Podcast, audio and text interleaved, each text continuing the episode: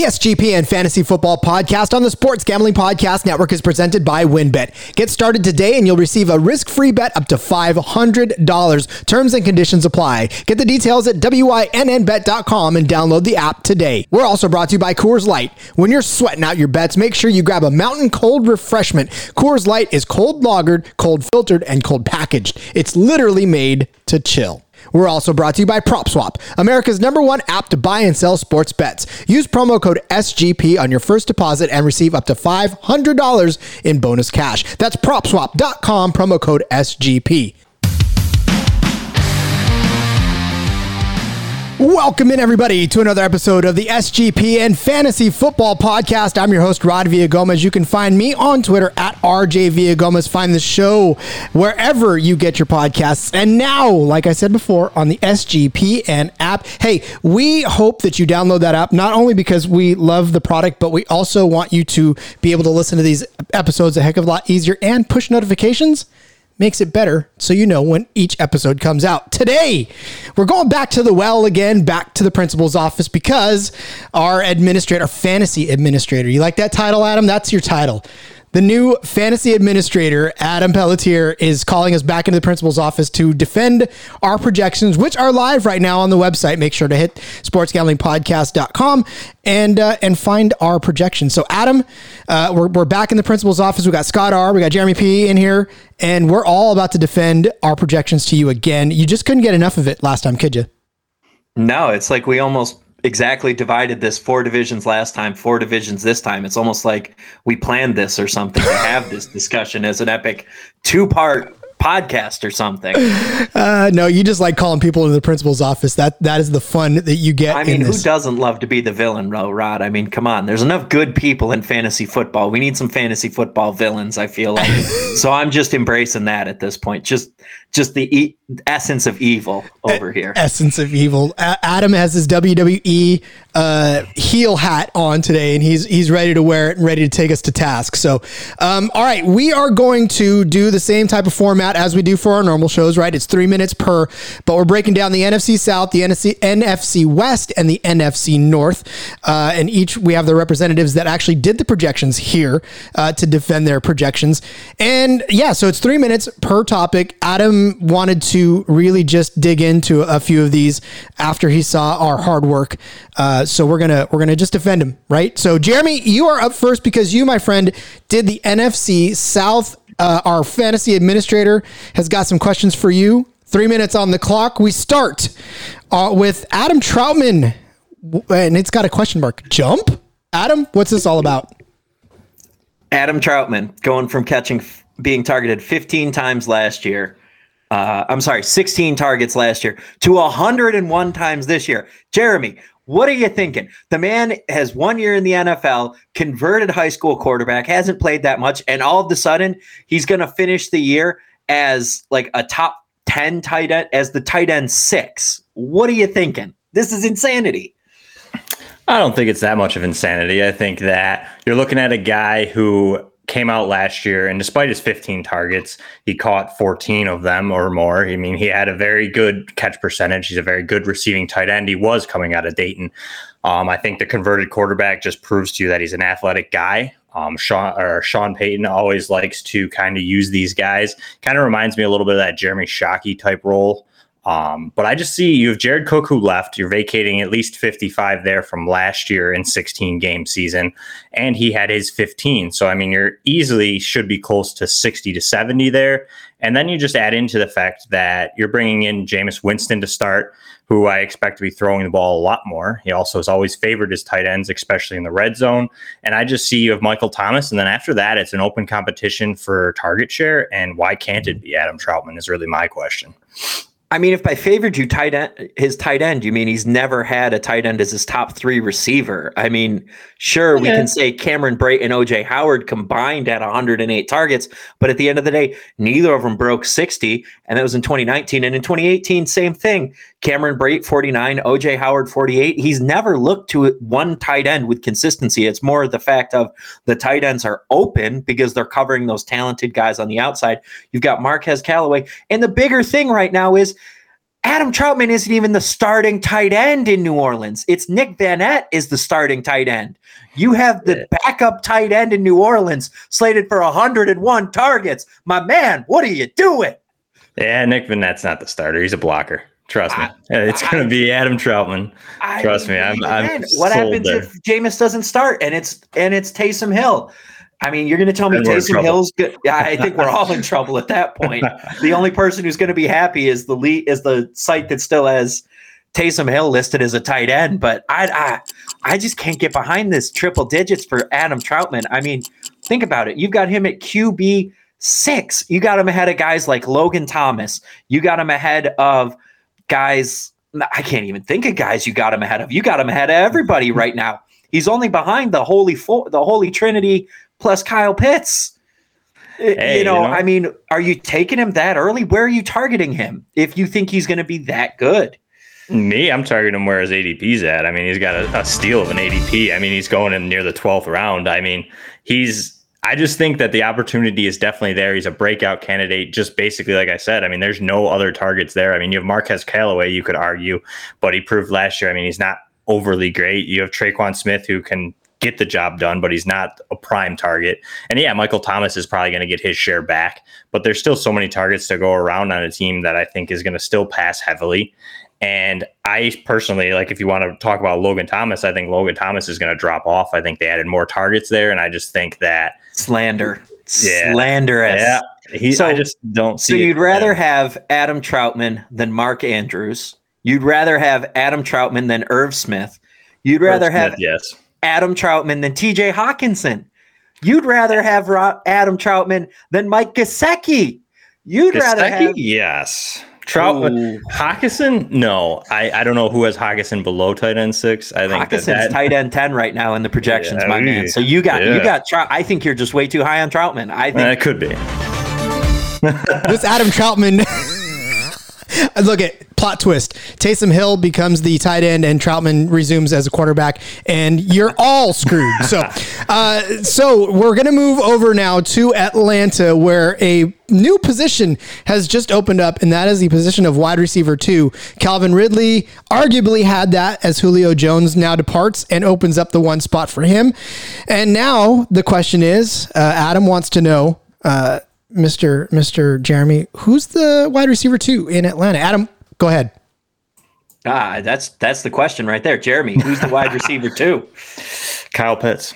Is that an acceptable answer? I mean, he's the second best pass catcher, but you got Russell Gage taking a step back in targets. Last year he was targeted 109 times. You think he's gonna only gonna have 82 targets this year? I mean, what's your thinking there? I just looking at this last year, Calvin Ridley, 143 targets, Russell Gage, 109, Hayden Hurst, 88, Julio Jones, 68, and then Ademilola Zaccheaus, 32, you know, and then we're into the just the just another replacement guys. So I'm just I don't know how you see this huge drop for Gage. You know, it feels like the team got worse, so they're going to throw the ball more and Gage is going to have less coverage against him. He's going to have more opportunities. How is it not enough? How is it not just going to be triple digits across the board for Ridley, Gage, and Pitts? I see it being more as a committee behind Calvin Ridley. Um, and that's why I think that, yeah, Russell Gage did see 103 last year. I see, I believe, if I remember correctly, that there's a slight dip in their target percentage, like as far as just as much as Atlanta's going to throw. Um, I think that Atlanta's still going to throw a lot. I just see them kind of dropping off a touch. And then at that point, like I said, I think Zach Oh, we'll call him Z because I can't say his last name. Zaccheaus. Zaccheaus. There we go. Zaccheaus. Olamide. I, I think Zaccheaus. I think he sees some work. I think you see Mike Davis get into the game. I think you still see Hayden Hurst. I think that Arthur Smith's going to run a little bit of 12 personnel. You'll get two tight ends out there. I think you'll still see Hayden Hurst get used to an extent, not to his 80 that he had last year. But I just think Russell Gage really proved to us last year that, yeah, he saw 103 targets and he was a serviceable receiver, but I mean, he didn't show anything special. So why give him 100 targets? You know what I mean? As a head coach, I mean, yeah, he's a decent guy. I think he can do the job. I just think that why not pass a couple more over to your your star now, which is Calvin Ridley with Julio gone. You're going to more than 143 targets. More you want Calvin Ridley to get more than 143 targets? That's a I, massive share. Fun fact: Russell Gage had a better catch percentage last year than Calvin Ridley. Yeah, but he was a- percent. Yeah, but I mean, Calvin Ridley also was deeper throws. I mean, he had a little bit a better, he did. cover, he had a, better he had a corners deeper on him. yards. He did have a deeper yards per reception, but at the end of the day, you got to think why this team didn't get better; they got worse. And even without touching any of these other guys' touches, you can get Kyle Pitts easily to triple digits. So I think you're really underselling Russell Gage. I mean, Russell Gage right now, you know, in our projections, slotting in as the wide receiver 65, that just feels too low. He's a wide receiver three. He's going to be a nice wide receiver three option, flex play in your shallower leagues. And he's someone who has to be rostered in all formats because at the end of the day, he had triple digit targets last year. He's probably on track for triple digit targets this year. I mean, regardless of whatever Kyle Pitts does, because again, he can get triple digits without touching Russell Gage's share. Yeah, I mean, he could in theory. I just feel like that. I just see still that they're gonna. There's gonna be a massive drop off. I don't think they throw 630 times this year. That's my personal opinion. I just don't think that the team's that- built that way. That defense got worse. Mike Yeah, Davis isn't that bruiser between the tackles that you want. I love Mike Davis, but that's just because he's the skilled pass catcher out the backfield.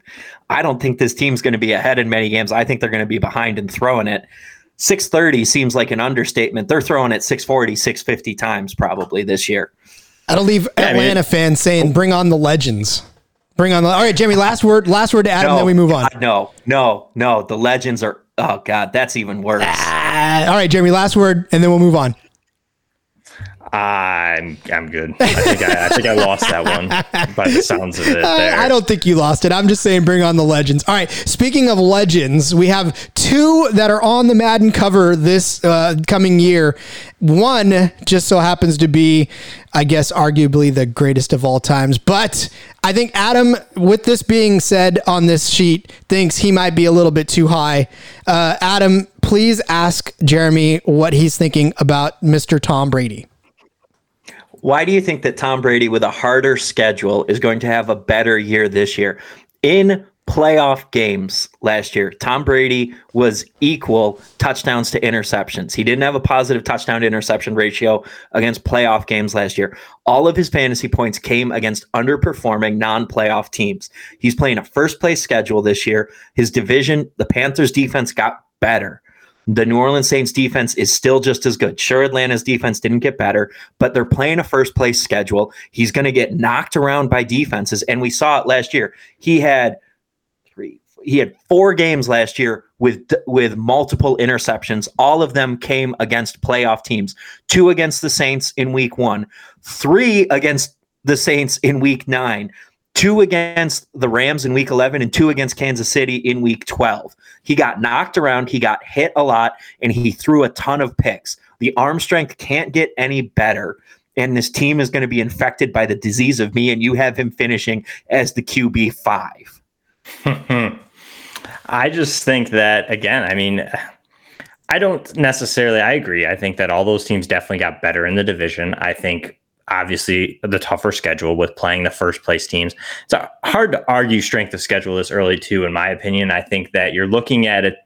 Yeah, they were first place last year. What happened? How'd this go? There's an offseason. Teams get better. It's a it's a tough argument at this moment, just in my opinion. But I do see what you're saying. I mean, obviously it's going to be harder than what they had last year. But I still think that the argument could be made. Okay, they're playing a harder schedule. Okay, yeah, they had some cakewalk teams in there, but who says that they don't have to throw more? You could make that same argument that we had with Atlanta. I mean, if this team, yeah, their defense is is solid, it is a good defense, no no doubt there.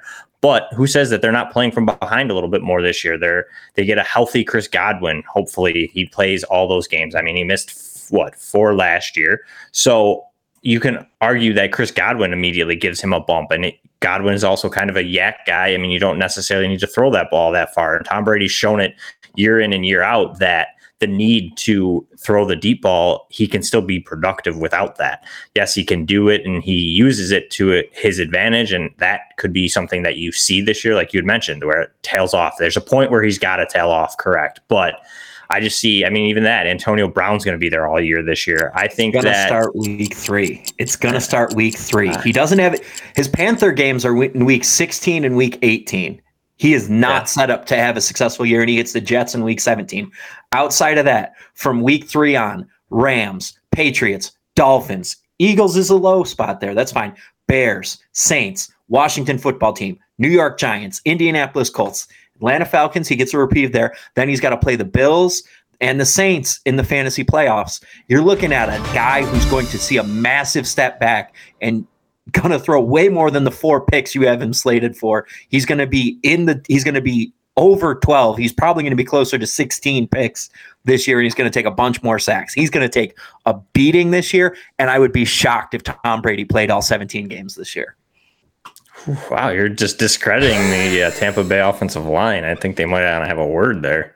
I just Tampa Bay offensive line is trash. How much better did that line get? And they didn't play anybody last year. Again, they didn't play anybody. This is the thing I keep coming back to. They have teams with some of the best pass rushes and best defenses in the NFL coming to town. Starting week three with the Rams, Rams, Patriots, Dolphins, right there. Three tough, hard defensive games. They get a break, then it's Bears, Saints, Washington football team. Chase Young is going to go for three sacks in that game. I mean, you could argue that last year though too. I mean, you, they played the Saints again twice, Carolina twice. Their defensive line's not a slouch. The Broncos' defensive line isn't terrible. I mean, they were missing Von Miller, but the Chargers had a good line. The Bears. I mean, they played a lot of the same teams: the Packers, the Raiders, the Giants, the Saints, again, Panthers, Rams. Chiefs. I mean, you're, you're, arguing almost the same schedule, other than obviously adding the Washington football team.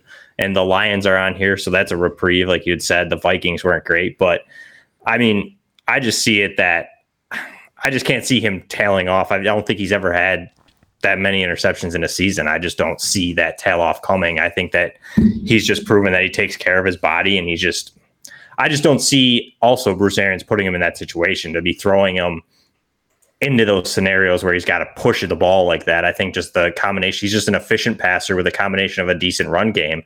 And I just see a lot of production out of Chris Godwin, Antonio Brown in those short screen areas and creating plays after the catch. And I mean, five might be a little steep, but I just I I'm shooting high here. I just I have high expectations for him this year. I think this team proved last year that they they're still got it, and Tom Brady still has it. You don't get on the cover of Madden without being one of the greatest. We are over the time limit. Look, overtime is overtime. You pay me to keep things running, I got to keep things running. And we're going to keep things running. Thank you, Jeremy, by the way. That was very compelling and solid. I think you uh, held up well under the withering glare of our fantasy administrator. Uh, but we will move on now to the NFC West, where it, it was my turn to uh, do projections for my first time ever. So I'm going to get grilled uh, by Adam, and, and I get to be on the clock. I don't ever really get to be on the clock. So uh, let's flip this around, shall we? Adam, we're going to start. Uh, you you don't like my take on Christian Kirk, so go ahead and let me have it. No, you're being straight up disrespectful to the second best receiver in Arizona. You're just like, yeah, no, Christian Kirk not really going to do anything. I mean, just Rod, what do you think? Come on, talk to me here. Talk to me here. All right, listen. All right, he was the second best receiver. Was the second best receiver on the Arizona Cardinals, but that wasn't saying much. Look, he targeted 79 times. He only caught 48 of them. That's a 60.8 reception. Uh, how can you trust a guy like that? Right? He's the lowest catch rate on the second lowest catch rate on the team, and he's totally inconsistent. Right? He had one game over 100 yards. It was a 123 yard game.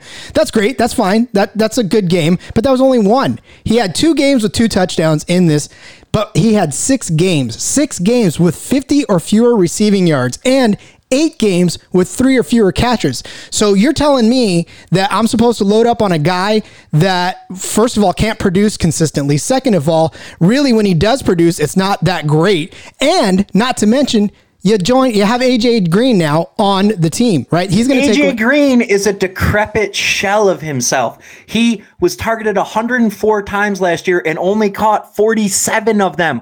A 45% catch rate and he was his team's third best option.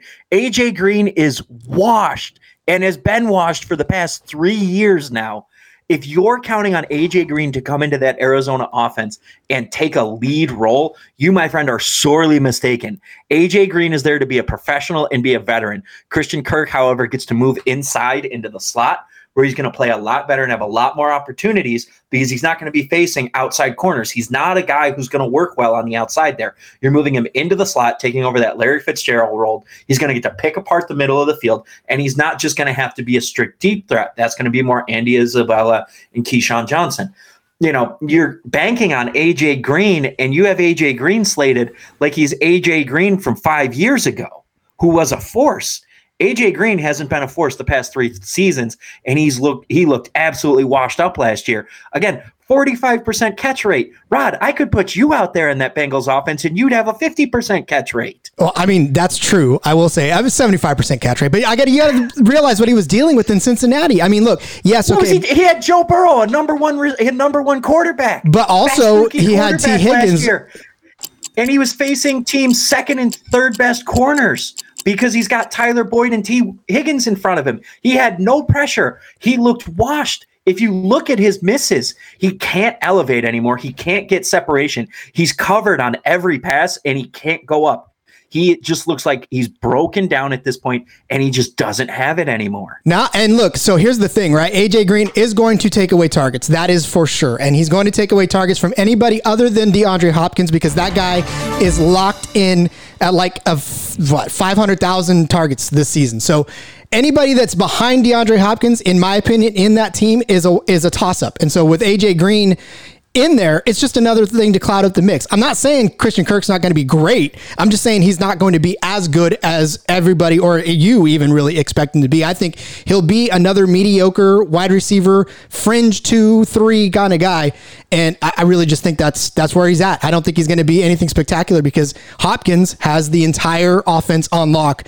And Murray, he does throw the ball a lot, but he also runs the ball a lot. So I think he may do that a little bit more next season now that he's got his legs more more underneath them. So, uh, all right, so let's talk about a, another quarterback who's found a new home, and I, to me, I think this is where where I'm at. But Adam wants to question me about my take on Matthew Stafford. So go ahead, Adam, have at it. Yeah, I'm just trying to figure out why you have Matthew Stafford having one of the worst years of his career. All right, you've got him slated for 15 interceptions. Rod, can you tell me the last time Matt Stafford threw 15 interceptions in his career? He has not, and it's been a very long time since he's thrown anything it's close to that. since 2013. But, 2013, he threw 19. His first couple years in the league, he was rough. He's been he had 12, 13 five in 2019 and 10 last year. He's not a guy who throws picks. He's he's going to take chances down the field. But also last year, even when you think about his 10 picks, who the hell was he throwing the ball to in Detroit? Now he's got Robert Woods and Cooper Kupp, two of the best, one of the best one-two punches as far as receiving duos go.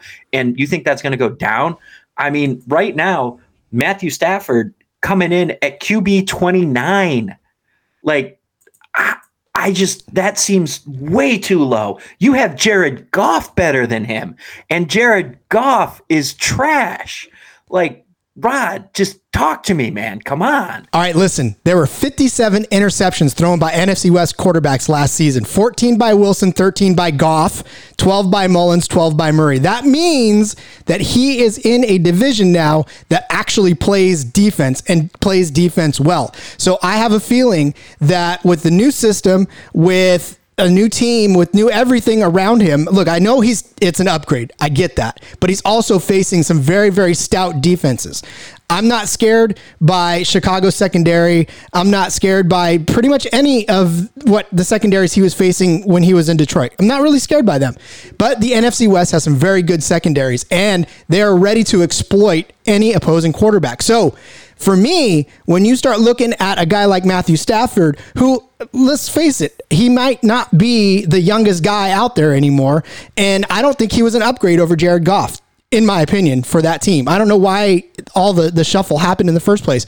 But I'm telling you, a lot of those picks that he's going to throw. Why it why it happened? Jared Goff is a system quarterback who can't do anything. Matthew Stafford is a gamer who's produced in every situation he's been in, and is a former mind you, number one overall pick. Matthew Stafford is a baller, and he now has the best receiving weapons he's had since Megatron left. Also, this stout defense you talked about, the Seattle Seahawks were second last year in passing yards allowed, and You know, the 49ers, I'll give them to you. The 49ers, solid, you know, bottom of the barrel there. But it's just, it's not something where you're like, oh, that, you know, those NFC West defenses, they're scary. They're not that scary. They're not that intimidating. If I'm looking at it, Matthew Stafford's going to carve up those defenses. He's got a the best running game he's ever had with Cam Akers. He has weapons around him. He has an offensive minded coach. Matthew Stafford is in for a top 15 year. We'll see. I, I don't see it. I mean, again, this is one of those guys where I think everybody's high on him every single year. And I mean, look, as NFL quarterback, absolutely, yes. But as a fantasy quarterback, I, am not looking at him anywhere near where he should be. So, uh, speaking of other good players that are good in the actual game itself, rather than I think for fantasy purposes, uh, we're going to move on to Chris Carson. I did not give him enough respect. Adam took exception to that, and now uh, he wants to to ask me why. So, your turn, Adam. Ask me why. I, you just asked yourself why. I want to hear you explain why. Look, I don't think. Okay, look, I know Chris Carson has like a couple of thousand yard seasons to his name. That's that's brilliant. That's wonderful. But he also has two years of injuries uh, to his name. And when you start to get a guy that is injury prone, I'll put that in air quotes because once you've had one, experts will say you're up for more, right? And so now you start to have carry that mantle of I'm going to get injured. So can you trust him for a full season? Can he get you where you need to go for a full season? Eh, eh, he's actually slated for a 50%, 57% chance of re-injury in 2021. It's a little more than half. That's still more than I'm comfortable with. And not to mention, I really feel like at this point, somebody's got to let Russ cook, right? I mean, they've, they have DK Metcalf, they got Tyler Lockett, they've got guys that can catch those balls. And the only way that they can win the West, look, they haven't been able to do this the way they want to because they're not letting Russell go all the way. They got to let him go. If they want to win, if they want to win the West, if they want to win a Super Bowl, they've got to lean on their best players. And Chris Carson, I don't think is in that best player. Plus, they've got other stuff, other pennies, and all these other guys that that muck up the waters. And to me, that's not necessarily a, a Chris Carson recipe for anything more. Now, I will say this, Adam. I will I will counter with this real quick. I did. Uh, this is my first time ever doing projections. Right. I looked back at my workbook. I had 210 carries, 948 yards for him. For some reason, that didn't transfer to the actual sheet itself, but uh, I will say that that's still less than what you probably think he's going to have. Ah, this is this this sounds like some shady dealing here. oh, I look back at this work that nobody else saw, and he had 210. Blah blah blah blah. blah. Rod over here inventing stuff, saying there's things hidden, and ah, oh, Lord, Rod. At the end of the day, Chris Carson, you know, sure, we can talk about this injury prone label. At the end of the day, he missed two games in 2018, one game last year, and he missed four last year in a weird COVID year. Okay. That happens. Back before last year, back to back thousand yard seasons, nine and seven touchdowns, and he has no one else competing with him. I mean, Carlos Hyde last year took 81 carries, DeeJay Dallas 34 you know, if you're looking at that backfield, Rashaad Penny isn't going to see that workload. Rashaad Penny's proved that he's not that guy. He just ain't that dude. He's not the one you're looking for. He just can't do it. He's not going to be there. He's not going to step up like that. Um, you know, and same thing with DeeJay Dallas. As much as I like him as a rookie, he just doesn't seem like he has it. Nor does Travis Homer. It just feels like Chris Carson's going to be the guy there in Seattle. Well, I think a lot of people that are drafting Chris Carson now share your uh, enthusiasm, but I will definitely let him go. And if I get beat by him in the finals, so be it. But I still don't trust a running back in Seattle uh, that is not named Marshawn Lynch. So. Uh, all right. Speaking of, well, I don't know how to make that transition. We're just going to move to the NFC North. We're going to bring on Scott R to defend his projections for that frigid NFC North. Uh, Adam, you wanted to start with uh, one guy I, I tend to like, and I don't know if you do too, but Robert Tonyan over there in Green Bay. Uh, he's uh, got a jump coming to him, according to Scott, but you don't seem to think so. So, Adam, go ahead and, uh, and tackle that. I mean, there's a jump, and then there's just an unexplained stratospheric clearance. You know, you got Robert Tonyan down for 90 targets when last year he had 59 and he played in all 16 games. You have him jumping from being the fourth highest targeted guy on the Packers to being the second highest guy, clearing Marquez Valdes-Scantling and Aaron Jones. Oh, and by the way, Allen Lazard will be healthy. And you know, they have a bunch of other guys. And I just don't see how Robert Tonyan goes to being a 90 target guy. Okay, well, first of all, hi. Thanks for having me on the show. Didn't get an intro there. Hi, how's it going? But to answer your question about Tonyan, I'm a big fan of what he showcased last year. First of all, you got to remember with all these numbers, I'm also adjusting to an extra game.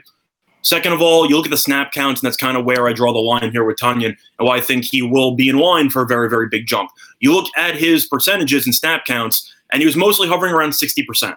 Now, that sounds relatively decent, but for a guy of Tonyan's, I'd say, quality that he showcased last season, I'm going to pencil him in for playing at least three quarters of the snaps in pretty much every game this season. So I do think you will see more targets and more receptions based on the increased workload that you should see from him in the upcoming year.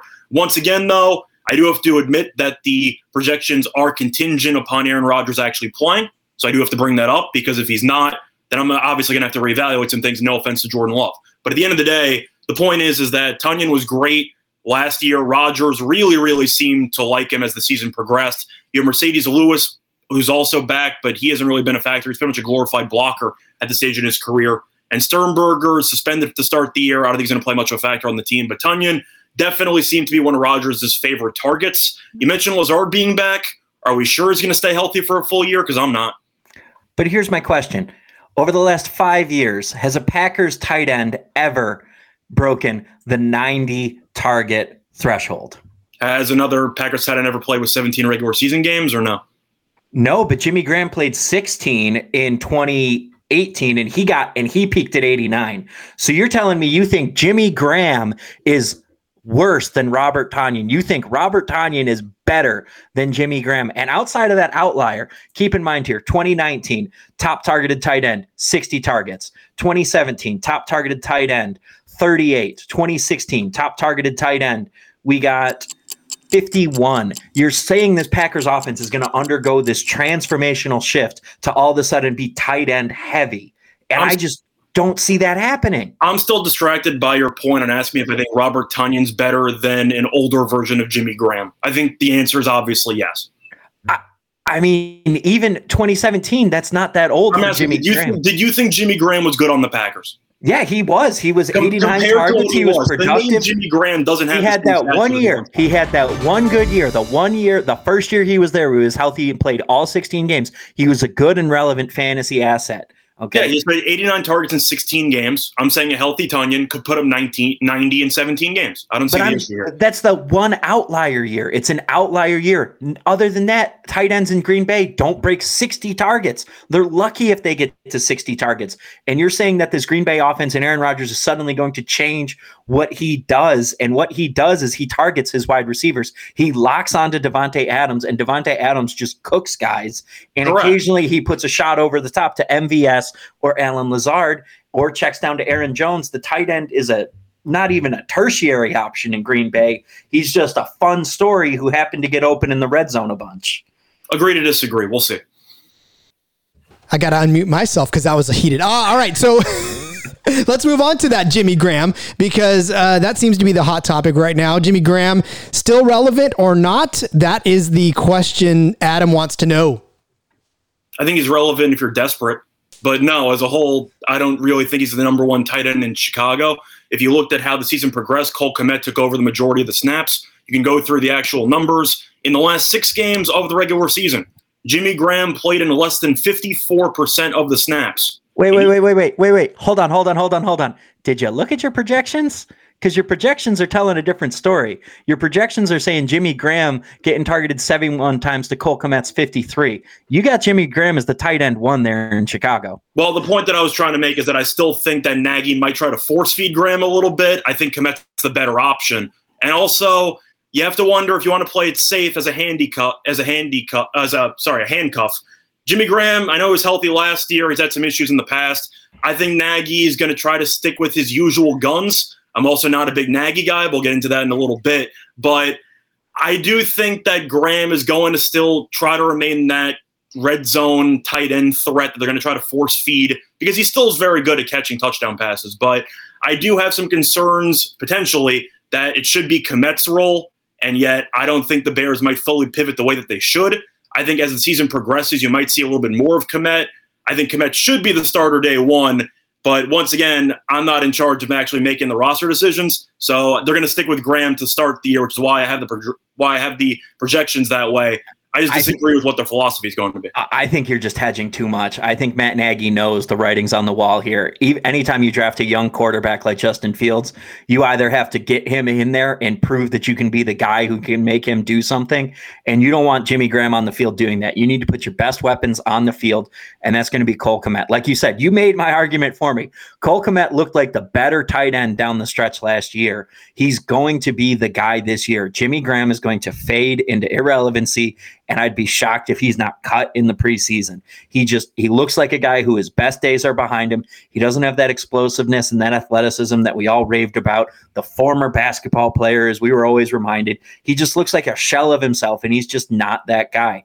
If you're going after a Chicago tight end, it's definitely Cole Kmet, and well, it really feels like you know you know, if Matt Nagy is rolling out Jimmy Graham, Matt Nagy's not making it through the end of this season as the Bears head coach. Yeah, I would agree with you normally, but I also got to remember that Nagy's choosing Andy Dalton over Justin Fields, so I don't exactly mm-hmm. trust talent evaluation. I, I think I think that's a bluff. I think it's going to be Justin Fields starting day one. There's no way if you're Matt Nagy, you have to prove that the young guy can develop. You have to prove you can't hedge your bets. You can't try to hold back. If you're Matt Nagy, you're coaching for your job this year, and that's going to be a benefit for fantasy players who trust Justin Fields because Justin Fields is going to have a big year. Cole Kmet, big year. And this next guy that we're going to talk about is going to have a big year. Well, just one thing. I, as I mentioned the projections, I'm mostly just assuming that Nagy's going to stay stubborn. I do think Kmet is the better tight end just based on talent.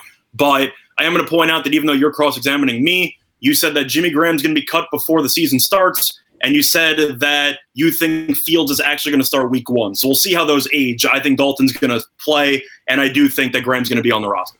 Let's let's not talk about Fields. The wound is still too deep that the Niners did not take him. I'm so sad about that. Uh, so yeah, let's stay in Chicago, shall we? Let's talk about a, a young man that uh, we think, I think at least, is going to be on the rise. You seem to think so, Scott. Adam, I'm not sure because it's got a question mark by it, which means he doesn't question it. So Adam, what do you, what are you thinking here? About Darnell oh, no. Mooney. Scott doesn't think Darnell Mooney's on the rise. Scott is thinking Darnell Mooney's going to stay where he was at at wide receiver 54, just getting 88 targets. Just seems like too low of a number. Darnell Mooney feels like he's in line for triple digit targets this year. Well, and, uh, sorry, you can finish your point. I mean, I mean that's just it. Darnell Mooney to the moon. You know, Mooney to the moon for me. I think he's going to have triple digit targets. I think he's going to be in a big way. I mean, you know, you look at his last, he had 98 targets last year. Andy Dalton's going to be better than Mitch Trubisky and Nick Foles was at least. Well, you're the one who said you don't think Dalton's going to play. I so, don't think he is, and I think Justin Fields is better than all of them. I think there are some questions regarding how well Fields' accuracy is going to translate to the next level. So I think that that's part of the reason why I'm still not sold on Chicago's quarterback play. Plus, if you want to talk about targets, how many is Tarik Cohen going to get? Because he was also a pretty big piece of that passing game in the last couple of years, and he barely played last year. Now I know he's more of a check down option, but I think we can agree that Nagy's going to try to get him involved as the human joystick that he is. So I do think he'll get yeah. some targets. Tarik Cohen but, can take those 75 targets from David Montgomery. I mean, David Montgomery is not going to see that heavy pass involvement this year, more than likely. When Tarik Cohen's back, he can take that Anthony Miller number. And we haven't touched Darnell Mooney. You know, you're taking Darnell Mooney's targets from guys like Cordarrelle Patterson and Demetrius Harris and Javon Wims. You know, you're taking targets from those guys when you're getting Darnell Mooney to triple digits. And it just feels like – you know, and you could even take a little bit away from Allen Robinson, and Justin Fields can't be less accurate than Mitch Trubisky. We watched Justin Fields do some amazing things in that college football playoff, shredded a Clemson defense that everyone was toasting weeks before, and he just came out and made them look like a high school JV squad. I mean, Justin Fields is I, the real I, deal. I also saw him struggle against Indiana and Northwestern, but you know you can pick whichever game you want to look at. But the point is, is that I'm just not putting enough faith into a rookie quarterback. I know that you can think he's going to be good. I still think he's not going to play. I think they're going to end up switching quarterbacks mid-season as Nagy tries to desperately save his job. But you can expect the jump from a guy.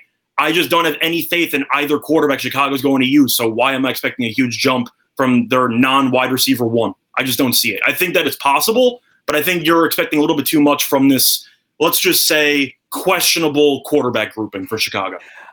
I mean, as we look back over the history of Chicago, though, you just see they always have two receivers who are in that triple digit range. You know, um, looking back, 2019 definitely had it. 2018, the only reason they didn't make it is because Allen Robinson and Taylor Gabriel were hurt. You know, you look back to 2017, uh, 2017 before Nagy got there, doesn't really matter. So, but you got these receivers year after year after year who on triple digit target pace.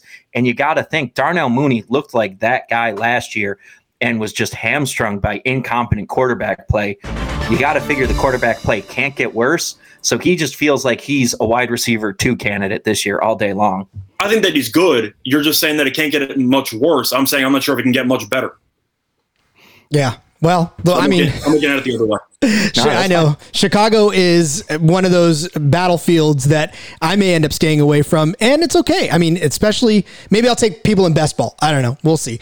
Uh, but yeah, all right. So listen, that was that was the defending of our our rankings. Now, if you listen to the last one, we actually get to grill the principal, and we will do that after the break, we're going to come back and we're going to grill Adam about his AFC North projections. Uh, and maybe we'll see if we can get him riled up, but uh, I doubt it. He's a rock. He's a guy that can stick through it. So uh, stick through these. We'll be back with more right after this. WynnBET is bringing you the action of real sports betting with the Wynn Las Vegas experience. You can get in on all your favorite teams, all your favorite players, and sports, games, everything. They are also always, always running generous promos, odds, parlays. It's all going on right now at WynnBET. If you get started today, we are going to hook you up with a special offer. It's up to $500 in risk free sports bets. Of course, terms and conditions apply, but you can get the details right now at WYNNBet.com. Download the app today, place your bet if if you think my San Francisco Giants luck is about to run out, you can place a bet right now for the Phillies at plus 110 to beat the Giants. I don't think it's going to happen, but you can do it. And if they do, you're a winner. Go to WynnBet right now, place that bet among others, and enjoy the experience at wynnbet.com. I got to tell you, folks, ever since I joined and hooked up with the NFL world, I feel like I am always on. It's podcasts, it's articles, it's rankings, it's projections, it's all over the place, and it's always on. Twitter, always on. Instagram, always on.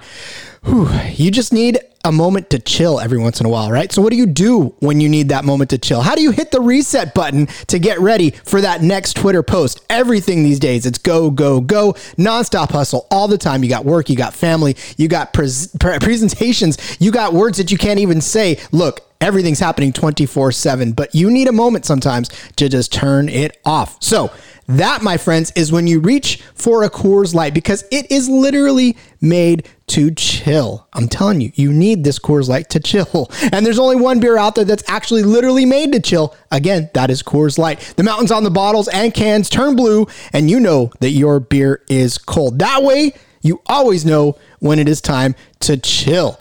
Coors Light is the one I choose when I need to unwind. So when you need to hit reset, reach for that beer that is made to chill. Get Coors Light in the new look delivered straight to your door with Drizly or Instacart. Coors Brewing Company, Golden, Colorado. And as always, celebrate responsibly. We're brought to you by PropSwap, America's number one app to buy and sell sports bets. Find the best odds on NBA championship and Stanley Cup futures when you buy directly from other bettors like yourself. See a ticket you like but think the price is too high? Submit a bid for a price you think is fair then buy it. PropSwap is making it easy to profit these playoffs by trading in and out teams as the postseason progresses. Every ticket purchased on PropSwap can be resold at any time. Last week, a PropSwap customer purchased a Montreal Canadiens Stanley Cup future for $45 when the team was down 3 to 1 against the Maple Leafs. A few days later, he was wise, flipped it for 6 $100. With PropSwap, your bet doesn't need to win in order to make money like most. It just needs to improve. Think the stock market, but for sports betting. Use promo code SGP on your first deposit and receive up to $500 in bonus cash. Go to PropSwap.com or download the PropSwap app today. Ah, we are back with more, and it is time now for the fan, fan fantasy fantasy administrator. Look, we're always on, right? Grab that Coors Light. I, I know I'm going to after the show. Uh, the fantasy administrator, Adam Pelletier, is going to be asked several questions. First, we're going to have Jeremy step up to the mic and take the uh, fantasy administrator to task. Jeremy, you got a question for our guy about uh, the bang- the Bengals, the Bengals. What is that for him?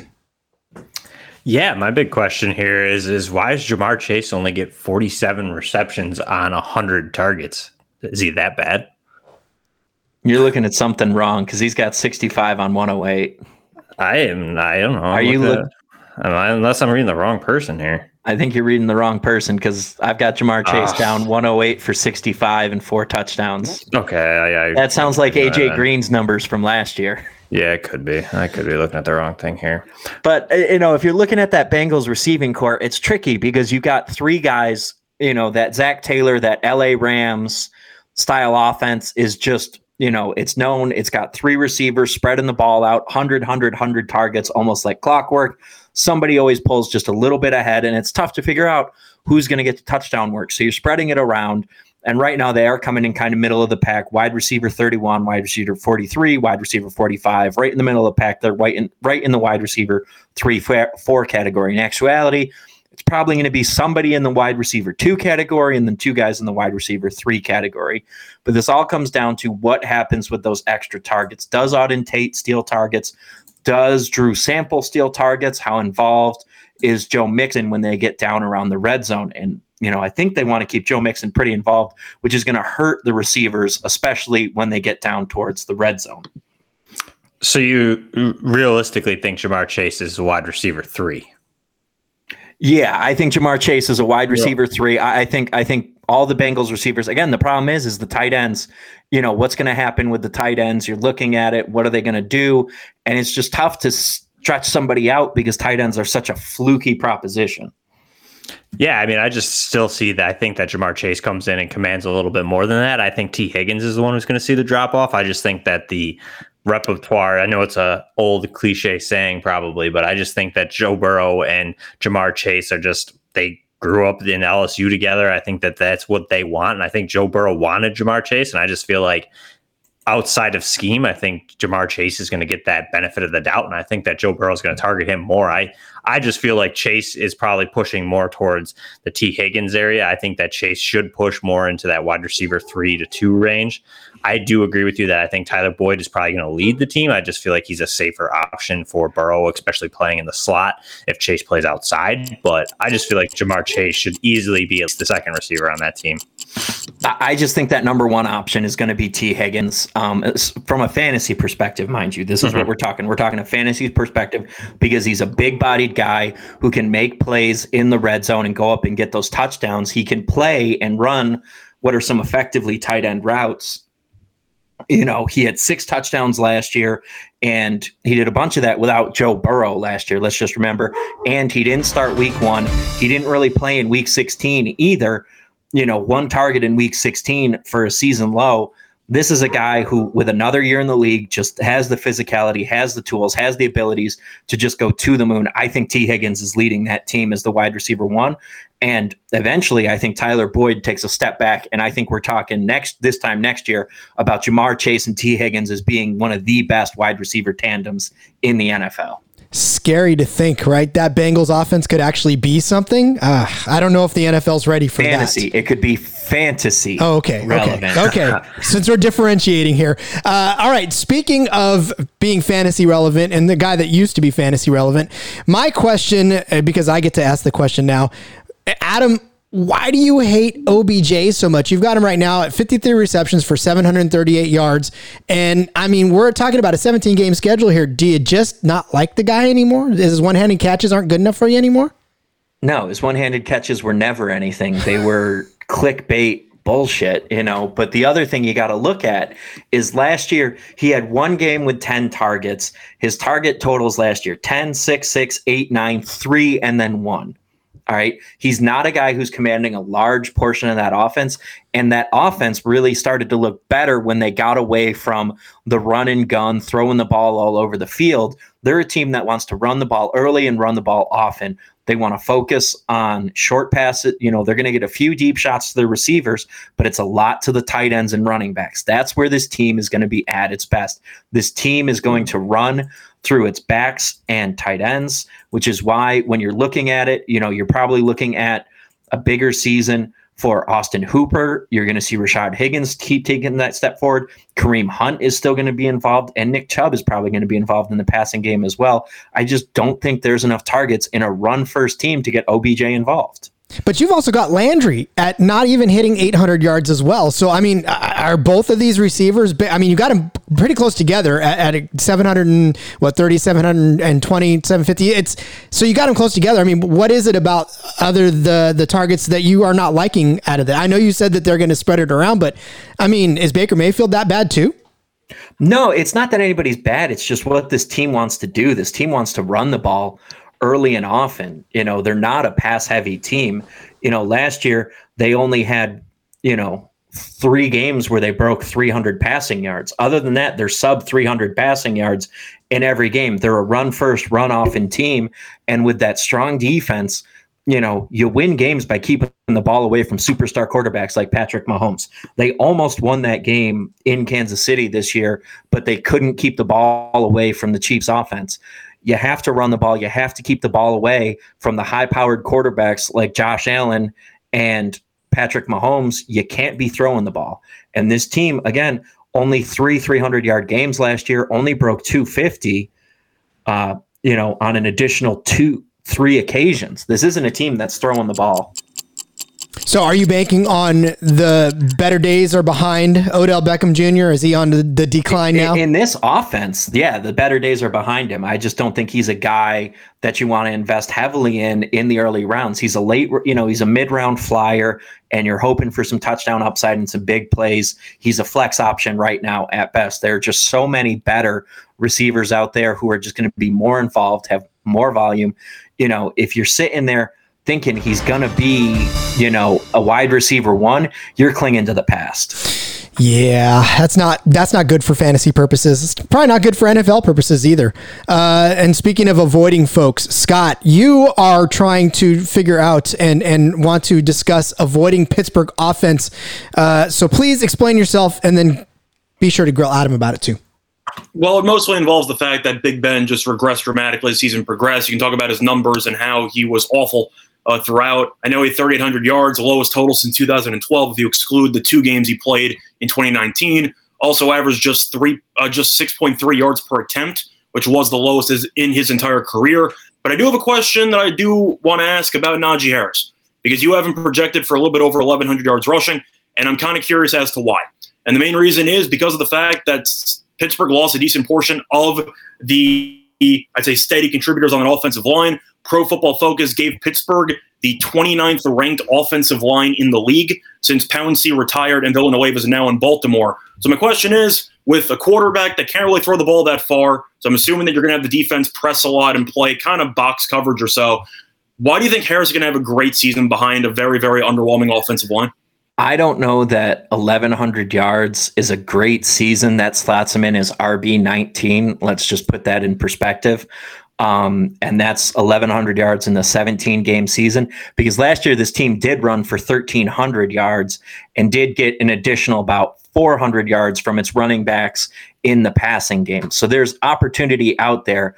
And, you know, as far as we know, they want it to be Najee Harris and only Najee Harris coming out of the backfield. So at the end of the day, he's not going to have a great year because they like to manufacture a run game, which is you know, I'm not in on Big Ben. I'm not necessarily crazy about Najee Harris. You know, maybe if I can scoop him in the third round, but I'm looking at those receivers, especially in PPR, because they do the dink and dunk, the old school Andy Reid manufacture running game through short passes kind of running game. And I think you know, you're going to see Diontae Johnson, Chase Claypool, and Juju Smith Schuster all be well into the triple digits for targets and could approach triple digits in catches. And at the end of the day, if you're playing PPR or half point PPR, those guys are just going to score a bunch of points because they're just going to touch the ball so much. They're not going to get you yardage numbers. They might not get you touchdowns, but if they're going to touch the ball, they're going to get you points. So I kind of just circles back to my one of the points that I ended up making how concerned are you about this Pittsburgh offensive line? Because massively, experience, massively, it's it is not massively. Good, so. No, it's not. This Steelers offense isn't good. It's not the offense it once was. I'm only interested in them from a pure volume play standpoint. That's the only reason you want to get excited about Pittsburgh is you know that they're probably going to be in some shootouts because the defense has quietly and sneakily gotten worse. They looked bad without Bud Dupree last year, and he's gone now. Everyone's touting TJ Watt as the second coming when TJ Watt is just a fun edge rusher who can actually wreck a game. Okay, so I think we're on the, I think we're on the same page about Pittsburgh, but the only difference is that you just think Harris is going to get so much volume that he's still going to produce. That's Volume's king, man. I mean, if you're looking at Najee Harris, you know, you're looking at a guy who's probably going to have close to 270, 280 touches. That's just a massive amount of touches. That's going to make him at least an RB2. You can't hate that. You can't. You got to take a chance on that. He's not the. Uh, he's not this first, second round talent that people are thinking he is, but he does belong on your roster if he can slip to the third or fourth round. That's fair. I just don't want to touch this team with a 10 foot pole because I don't blame you. I, there's a world where this team just falls off a cliff and is just an absolute disaster. And Dwayne Haskins is starting by the end of the year, and it somehow all gets worse. Do you like Matt Canada as the new offensive coordinator, or you're? I don't know anything about Matt Canada. All I know is it's also why I'm not investing in Pittsburgh. Yeah, I, I mean, I don't know about the offensive line. Yeah.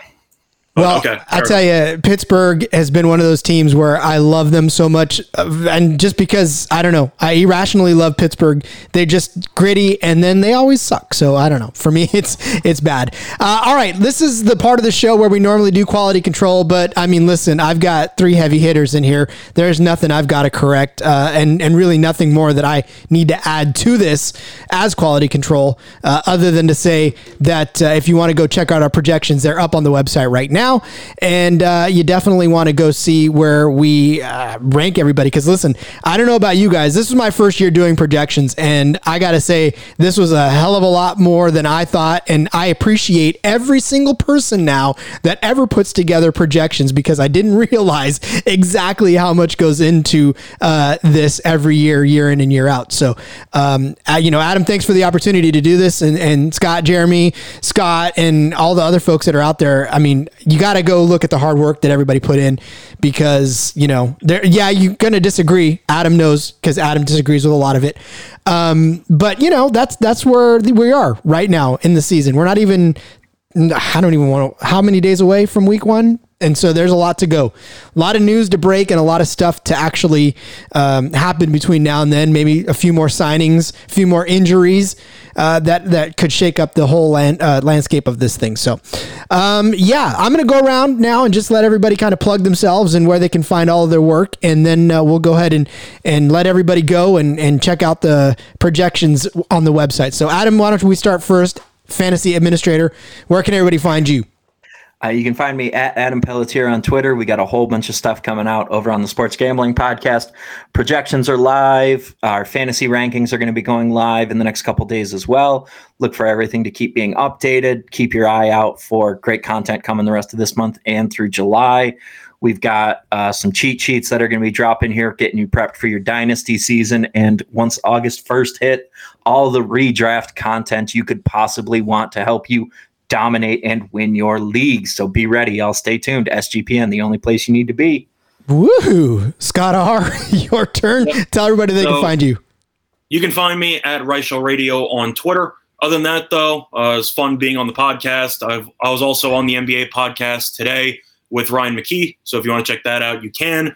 Other than that, yeah, guest appearing in some podcasts, mostly doing video editing, but a lot of fun. Scott's the multi. He's the Swiss Army knife of this of this sports gambling podcast site. So, uh, Jeremy, where can they find you, my friend? Yeah, you guys can find me on Twitter at Popes FFH, and you can find any of my writing here, obviously at SGPN, and you can find some of it over at Yards Per, um, but mostly on Twitter. Send me any DMs, any Dynasty Devy questions, any redraft gets a little dicey, but I can try and help you out. And again, a wealth of knowledge here at the SGPN. And I got to tell you, you will not uh, be disappointed downloading the app, checking out the website, just following everybody on this uh, whole thing for information. That is br- That's not the one I wanted to do. I wanted to do this. Ads were about to play again, but we don't need to do it. All right. Thanks, everybody, for joining us. It's been a blast. Again, this was our projections defense, and uh, we are happy that you listened Again, check out all of our stuff on the Sports Gambling Podcast Network website and uh, make sure you download the app so you can get all the push notifications on when these episodes come out so you never miss one. Next week, we'll be back with more. But uh, until then, thanks for everybody for listening. Let it ride. We've built our walls, it's our shield and caution.